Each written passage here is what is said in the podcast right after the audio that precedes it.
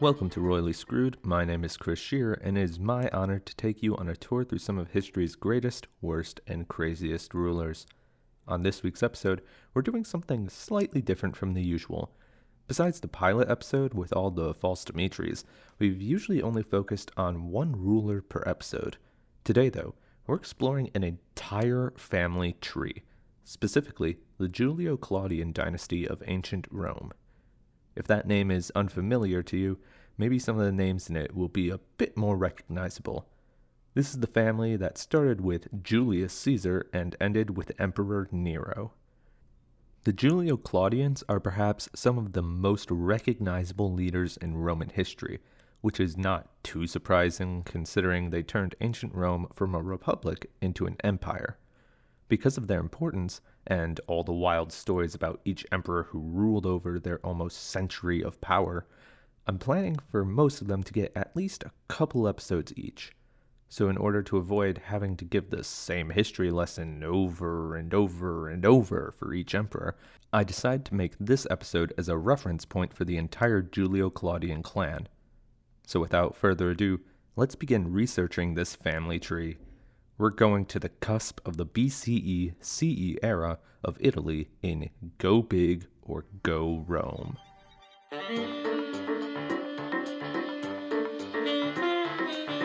If we want to start out with the beginnings of the Julio Claudians, we obviously have to start at the beginning with the big man himself, Gaius Julius Caesar. So, in lieu of a regular history lesson this episode, I want to start things off with a mini episode on Caesar's rise to the very top of the Roman Republic. So, who was Gaius Julius Caesar?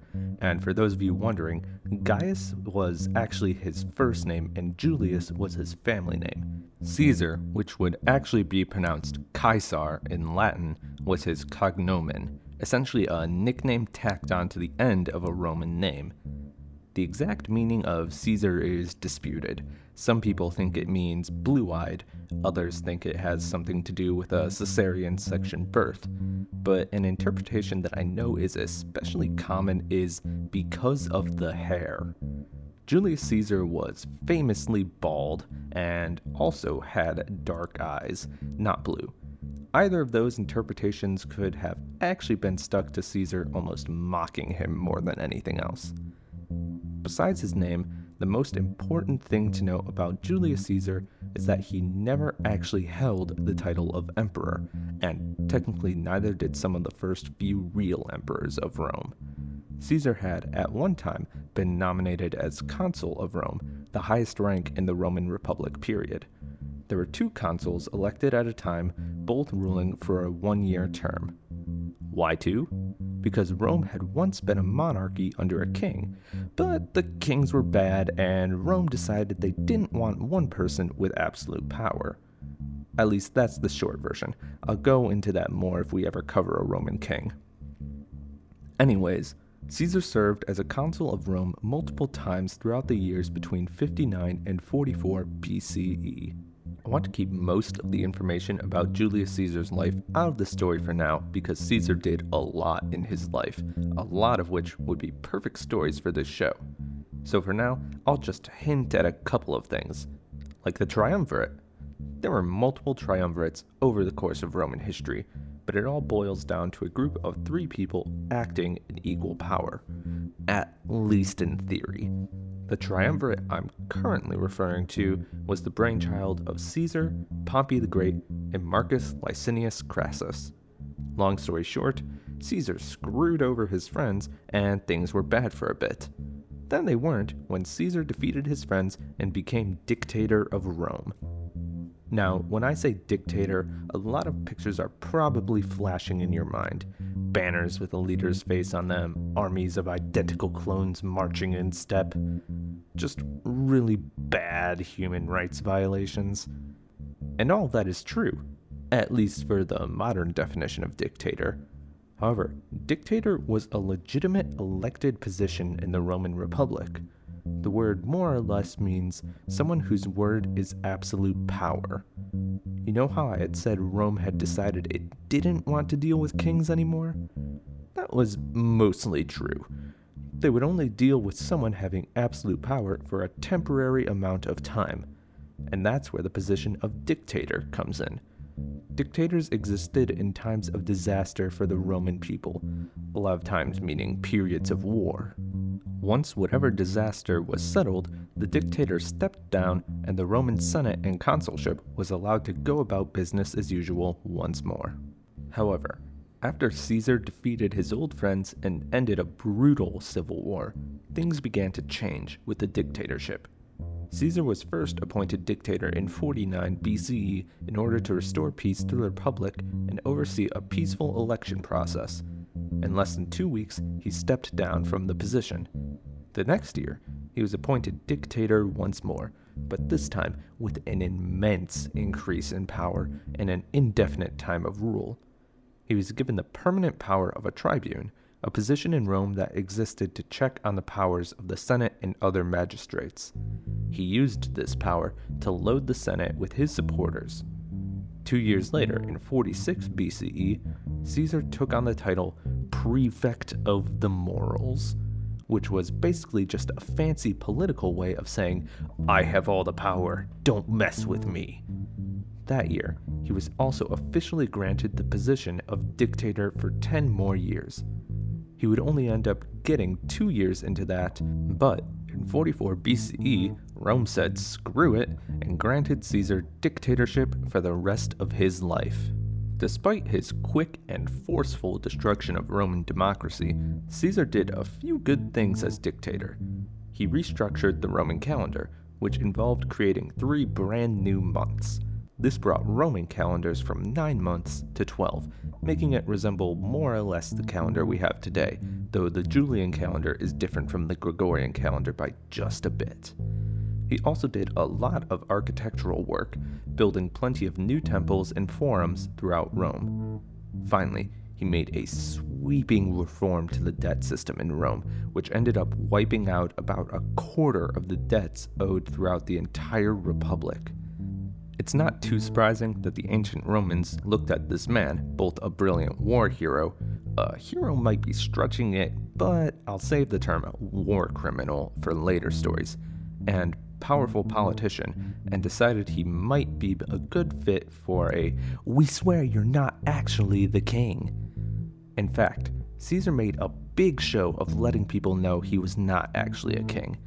There's a famous story of how Caesar probably having fully scripted the event, refused a crown that several senators presented to him at a large gathering. However, this did not change his further dive into complete autocratic control. Caesar had the Senate, he had the armies, and soon he had the ability to put whoever he wanted in any role he pleased. This was especially important because Caesar was often not in the city of Rome he was always off to further the great conquest of Rome. Eventually, a group of about 60 senators began to realize that they had, in fact, made Julius Caesar king of Rome. He had absolute power, and that was supposed to be a no go in the Roman Republic. So, the group planned to assassinate the dictator. On March 15, 44 BCE, Caesar was to speak before the Senate. It almost didn't happen plenty of people tried to stop him from going to the Senate, including Caesar's own wife, who apparently had a nightmare about his death the night before. However, Caesar was not to be deterred from his business and ended up at the Senate anyways. History tells us that Julius Caesar was immediately swarmed by the group of conspirators who had first been pretending to come to him with other business. Things quickly turned violent as everyone unsheathed daggers and began stabbing. I will say here that the 60 conspirators must have been very bad assassins. There were 60 people, which, yeah, is a lot, but Caesar was only stabbed 23 times, and only one, a stab to his aorta, was fatal. Nonetheless, Caesar did die that day, and no, his last words were not, et tu, Brute. This was made up by Shakespeare. If he, in fact, said anything at all, a commonly accepted phrase is, you too, child, probably referring to Brutus of Et tu, Brute fame. But with Julius Caesar's death, Rome was left to return to its old ways. At least, that's what his killers thought. But that's a story for another time.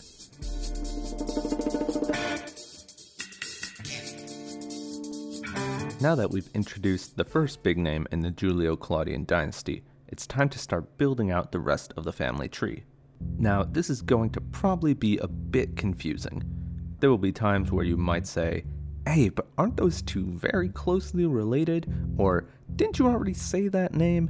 And the answer to both those questions is yes. This family was interrelated on so many different levels and would often give their children the same name as a parent, grandparent, or other relative. Heck, the name Gaius Julius Caesar wasn't all that uncommon even before the most famous Julius Caesar came to power. It also doesn't help that most of the emperors were married multiple times and adopted children from other relatives. I will try to keep things as clean and concise as possible.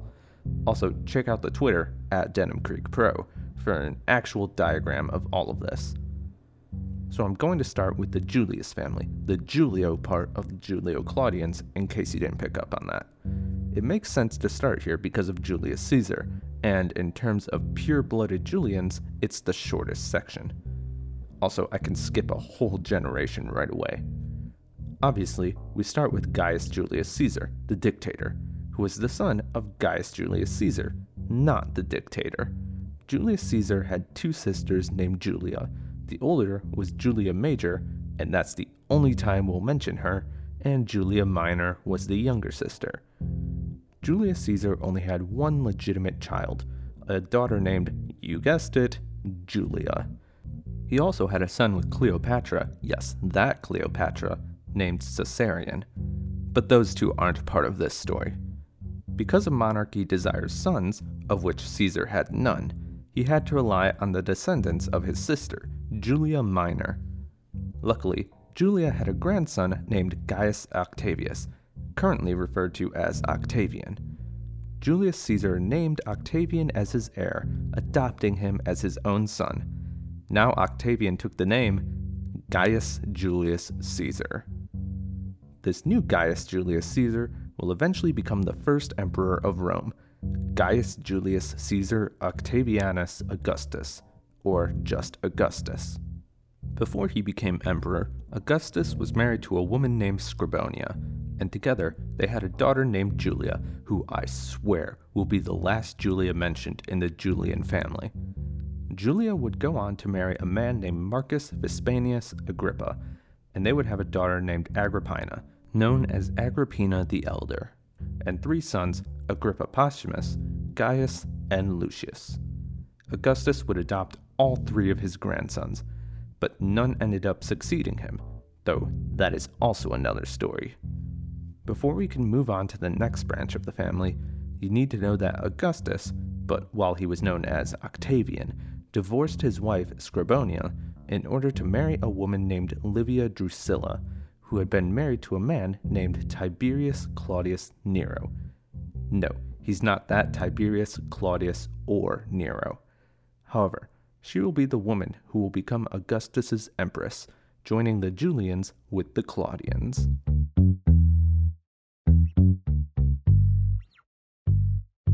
Before we move on to Livia and the Claudians, we need to briefly talk about Augustus's sister, Octavia.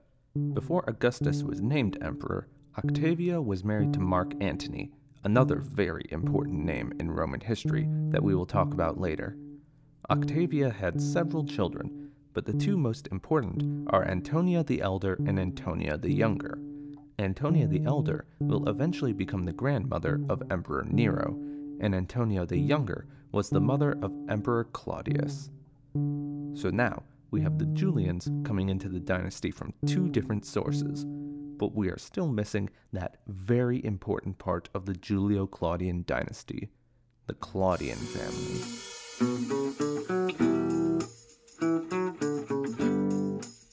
As I said before, Augustus divorced his wife Scribonia to marry Livia Drusilla. Livia, from her previous marriage to Tiberius Claudius Nero, had two sons, Nero Claudius Drusus Germanicus, called Drusus the Elder, and Tiberius Claudius Nero, the second emperor of Rome, commonly only referred to as Tiberius. Drusus married Antonia the Younger, Augustus's niece, and they had three children Claudia Livia Julia, or just Livilla, Germanicus Julius Caesar, and Tiberius Claudius Nero. Once again, not the same as the previously mentioned Tiberius Claudius Nero's. This third Tiberius Claudius would go on to become the fourth emperor of Rome, and he is commonly only referred to as Claudius. Germanicus married Agrippina the Elder, the granddaughter of Augustus through his daughter Julia. They had many children, though it's usually considered that the most important are his three daughters, all named Julia because at this point, why not? And his son, Gaius. One of the Julias was Julia Agrippina, more commonly called Agrippina the Younger. Gaius would go on to become the third emperor of Rome, Gaius Caesar Augustus Germanicus. And if that name isn't familiar to you, maybe it's because we usually refer to him by his childhood nickname, Caligula. Yes, there will probably be at least several episodes over Caligula. If you don't know why, just Google him, you'll find plenty. Before we can move forward, we're going to take a quick step back into the family of Octavia, Augustus's sister. Octavia's older daughter, Antonia the Elder, married a man named Lucius Domitius Ahenobarbus, and one of their sons was Gnaeus Domitius Ahenobarbus. Gnaeus married Agrippina the Younger, sister of Caligula. They had a son named Lucius Domitius Ahenobarbus. Eventually, Agrippina would get married again to Emperor Claudius, her uncle. I haven't been giving out how many people are related so far, but there's been a lot of cousins marrying each other and nieces marrying uncles. Claudius, who had no male heirs of his own, adopted Agrippina's son Lucius, whereupon he received the new name Nero Claudius. Of course, Nero Claudius would go on to become Emperor Nero, the fifth and final emperor of the Julio Claudian dynasty.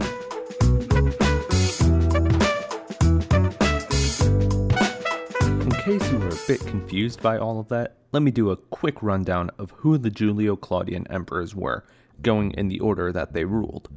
First is Augustus, originally known as Gaius Octavius or Octavian. Second is Tiberius, son of Augustus's second wife, Livia. Third is Caligula, great grandson of Augustus and adopted grandson of Tiberius.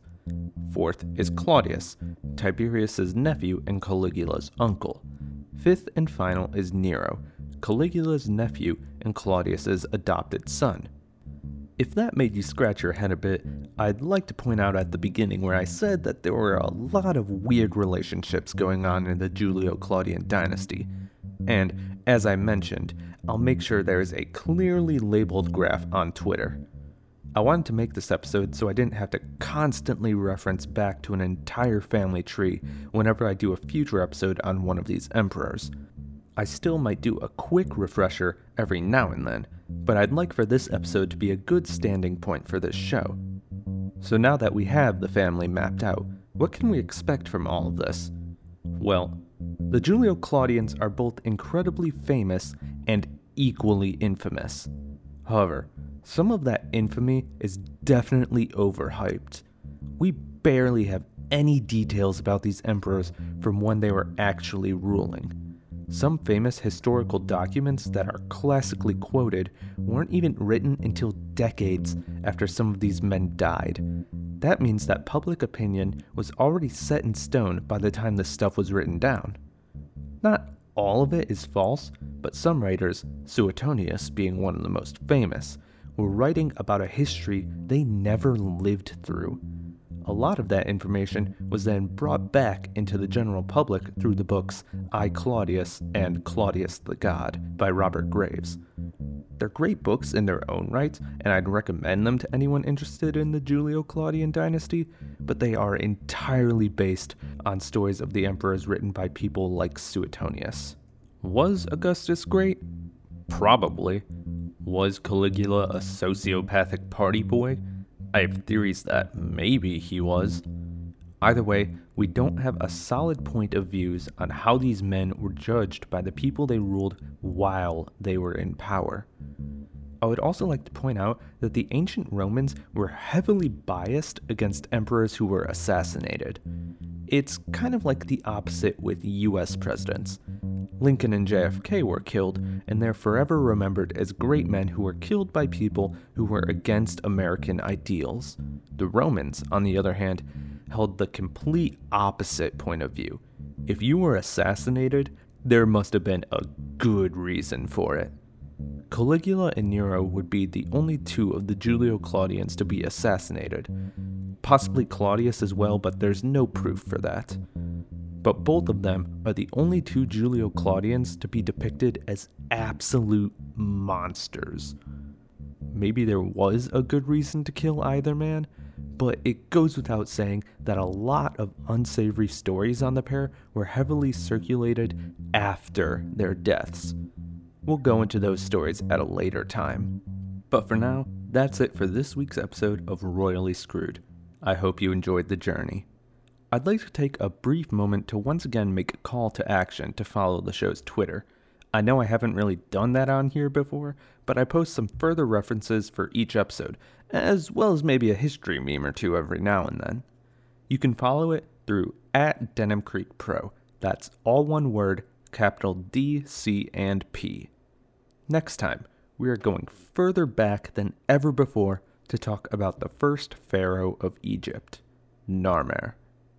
I hope you'll join me then for another topsy turvy look into history's most interesting rulers.